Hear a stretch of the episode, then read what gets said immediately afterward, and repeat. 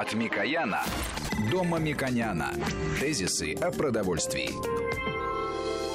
Продолжаем разговор о фастфуде, но, Маша Клавич, мы вот вы сказали о том, что совершенно вот если бы увеличить э, количество э, мест, где можно было бы продавать продукцию в советское время, была бы решена проблема. Но вот то, что касается продуктов питания, я все же с вами не соглашусь. Знаете, в чем?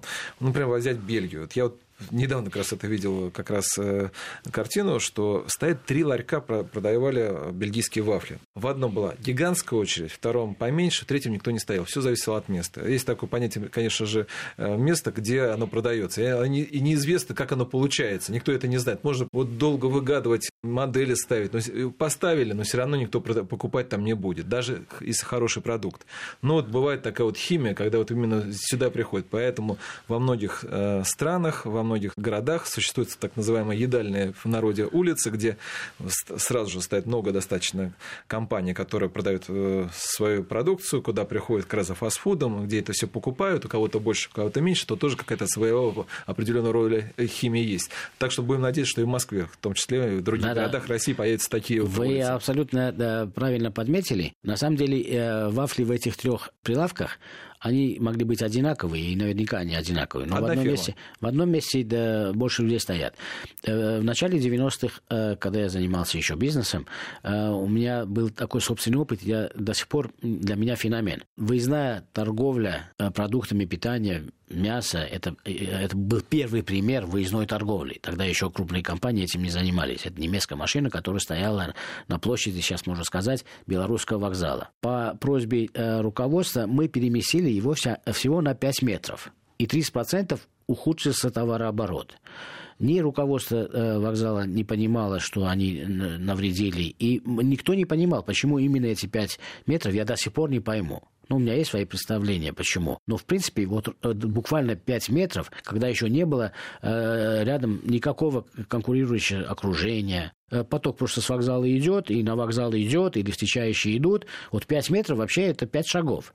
Вот ровно 5 метров отражалось именно таким образом. Да, поэтому, когда считается все в теории, нужно всегда подтверждать практикой. И поэтому подтверждение практикой в маркетинге является ну, принципиально важным никогда не угадаешь. Поэтому бизнес-проекты тем и опасны, что вы считаете и даже берете большой запас прочности, что если будет меньше, меньше, а может оказаться совершенно не так. Еще важную вещь я могу сказать, что это также во времени другое. Вот, например, тот же бельгийский прилавок через пять лет если вы придете, вдруг увидите, что левый крайний стал лучше работать, чем правый это ни от чего не зависит. То есть это, может быть, из учителей делать умный вид, что мы понимаем от чего. Но на самом деле вот так, такое явление есть, да. Давайте поговорим о том теперь, что э, считать российским фастфудом, быстрой едой. Вот мне так кажется, что, может, меня поправите, что было раньше в Советском Союзе фастфудом считалось сосиски в тесте, беляши, чебуреки, они по-прежнему пельмени в определенной мере пирожки, естественно, с, э, с мясом с капустой. А в определенном есть ностальгия, но такого уже желания все это потреблять уже нету. То есть люди гораздо стали, как вы сказали, что уже выбирать гораздо лучше. Вот э, что, на ваш взгляд, вот сейчас и будет и полезно, и считаться тоже для подходить в эту же категорию? Ну, во-первых, э, мы все равно должны отделить технологию быстрого питания – фастфуд это, это технология быстрого обеспечения вашего заказа. И продукты. Потому что когда мы вместе обсуждаем, мы можем получить не очень э, логичные, взаимоисключающие вещи.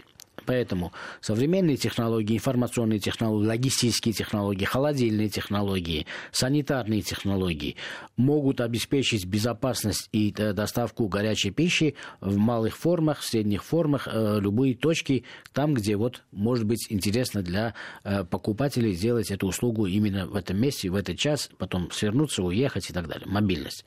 Второе. Какие продукты являются продуктами традиционные? Давайте немножко истории.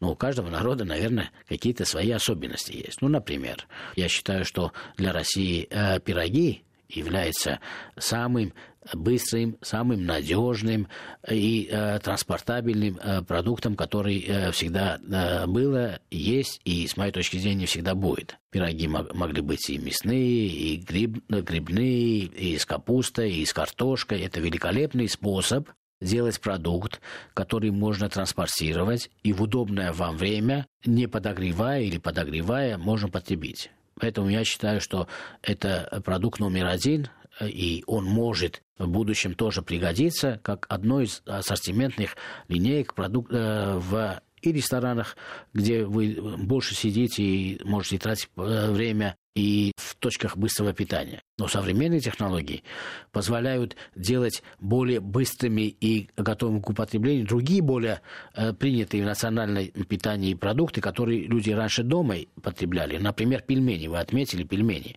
Пельмени могут быть и жареные, пельмени могут быть и готовые, когда вы на месте можете залить. Вот мороз уже получится у вас суп, или уже готовый суп можно э, погреть в маленьких стаканчиках. Я считаю, что это направление не разгадано нашими производителями, и оно очень хорошее направление потому что пельмени это как раз относительно полноценный продукт, там содержание мяса достаточно высокое, и поэтому э, готовые пельмени как второе блюдо или как первое блюдо, ну в Сибири больше едят как первое блюдо, это с бульончиком великолепно для зимнего периода особенно. Я считаю, что это... То есть есть технология, но нету пока... Э, не разгадано бизнесом или бизнес э, да, считает, что ну да, пока обходится. Ну, есть э, у нас и хорошие новые категории, которые я могу сказать, что это именно в России достаточно развито, мы уважаем такие компании, там, ну, я не знаю, название можешь сказать или нет, например, на основе картошки. Ну, крошка-картошка, да, это хорошая э, э, монолинейка, все основано на традиционном продукте, который любят практически все, наполнители и так далее. Единственное, ну, там, формальная претензия моя, может быть, содержательная в том, что э, белковой части лучше бы побольше добавить, например, мясо, да, потому что картошка, да, это э, перекус, перехват хороший, но все-таки содержание белка должно быть в продуктах чуть больше, и это было бы полезно. Но это вопрос цены и качества. Вот это один из Э, примеров хорошей организации и хорошего распространения именно созданной, э, а не переданной отечественной промышленностью системой быстрой организации питания. Мне кажется, вот это, эта система одна из показательных. Я даже не знаю, вот как вот традиционно российские, тоже что любят люди у нас э, капуста э, квашеная, там, да, вот огурцы, как, они как вот могут быть использованы в фастфуде? Ну, вот в каком виде? Ну, очень просто. Во-первых, э, в пирогах. Огромное количество пирогов может делать капуста, а зимой это великолепный э, способ получения пищевых волокон витаминов. Это может быть использовано. Кроме того, посмотрите, даже перенятый на Западе ну, та же капуста может быть использована в таких продуктах, как э, блюдо с картошкой. Э, кроме того, э, западные э, технологии. Фастфуд перекрасился в зеленый цвет. Там очень много салатов очень много э, тех вещей, которые мы используем. Ну, маринованные огурчики, например, соленые огурчики, они применяются. Сейчас уже не является это проблемой. Кроме этого, хлебопекарная э, промышленность достаточно э, развита. И многие народы России, мы сказали о пирогах, но многие народы России, ну и мира, применяют для фастфуда э, такие э, продукты, э, как э, завернутые в мясо или в овощи или э, другие э, пищевые продукты, э, завернутые в хлеб, тонкий хлеб типа лаваша. Да, такие продукты есть в Мексике, такие есть в Армении, такие есть практически у всех народов. И поэтому вот такие э, э способы быстрого приготовления, они соответствуют нашей кулинарной традиции. Хотя я э, могу сказать, что нашей кулинарной традицией также стало индустриальное производство котлет, с которого начали сегодняшнюю передачу. И это не является плохим, а является, с моей точки зрения, очень хорошим достижением, потому что котлеты являются все-таки э, мясным продуктом, и его распространение через систему э, быстрого э, обеспечения тоже является еще недостаточно раскрученным. Вы знаете, вот опять же, вот говорят, что полезно, и это на Западе используют белое мясо, мясо птицы прежде всего, но у меня такое ощущение, что психологически еще нас не готовы перейти вот на, при быстром питании именно на мясо птицы. То есть гораздо человек вот считает, э, исходя из своего опыта, э, рекламы, которая у него вбивалась там, да, что вот если булочка там, не знаю, с мясом из говядины, это гораздо будет для него вот лучше, нежели... Ну, статистика говорит э, о том, что нет, наши люди более продвинутые, более ответственные и более рациональные. А, потому что э, даже вот такой способ, который э, в свое время критиковали, критиковали, не имея альтернативы, нужно создать альтернативу, потом критиковать, как восточный тип шаурмы, э, пройдите и посмотрите, да, из чего это делается. Или это индейки, или мясо птицы, то есть из белого мяса.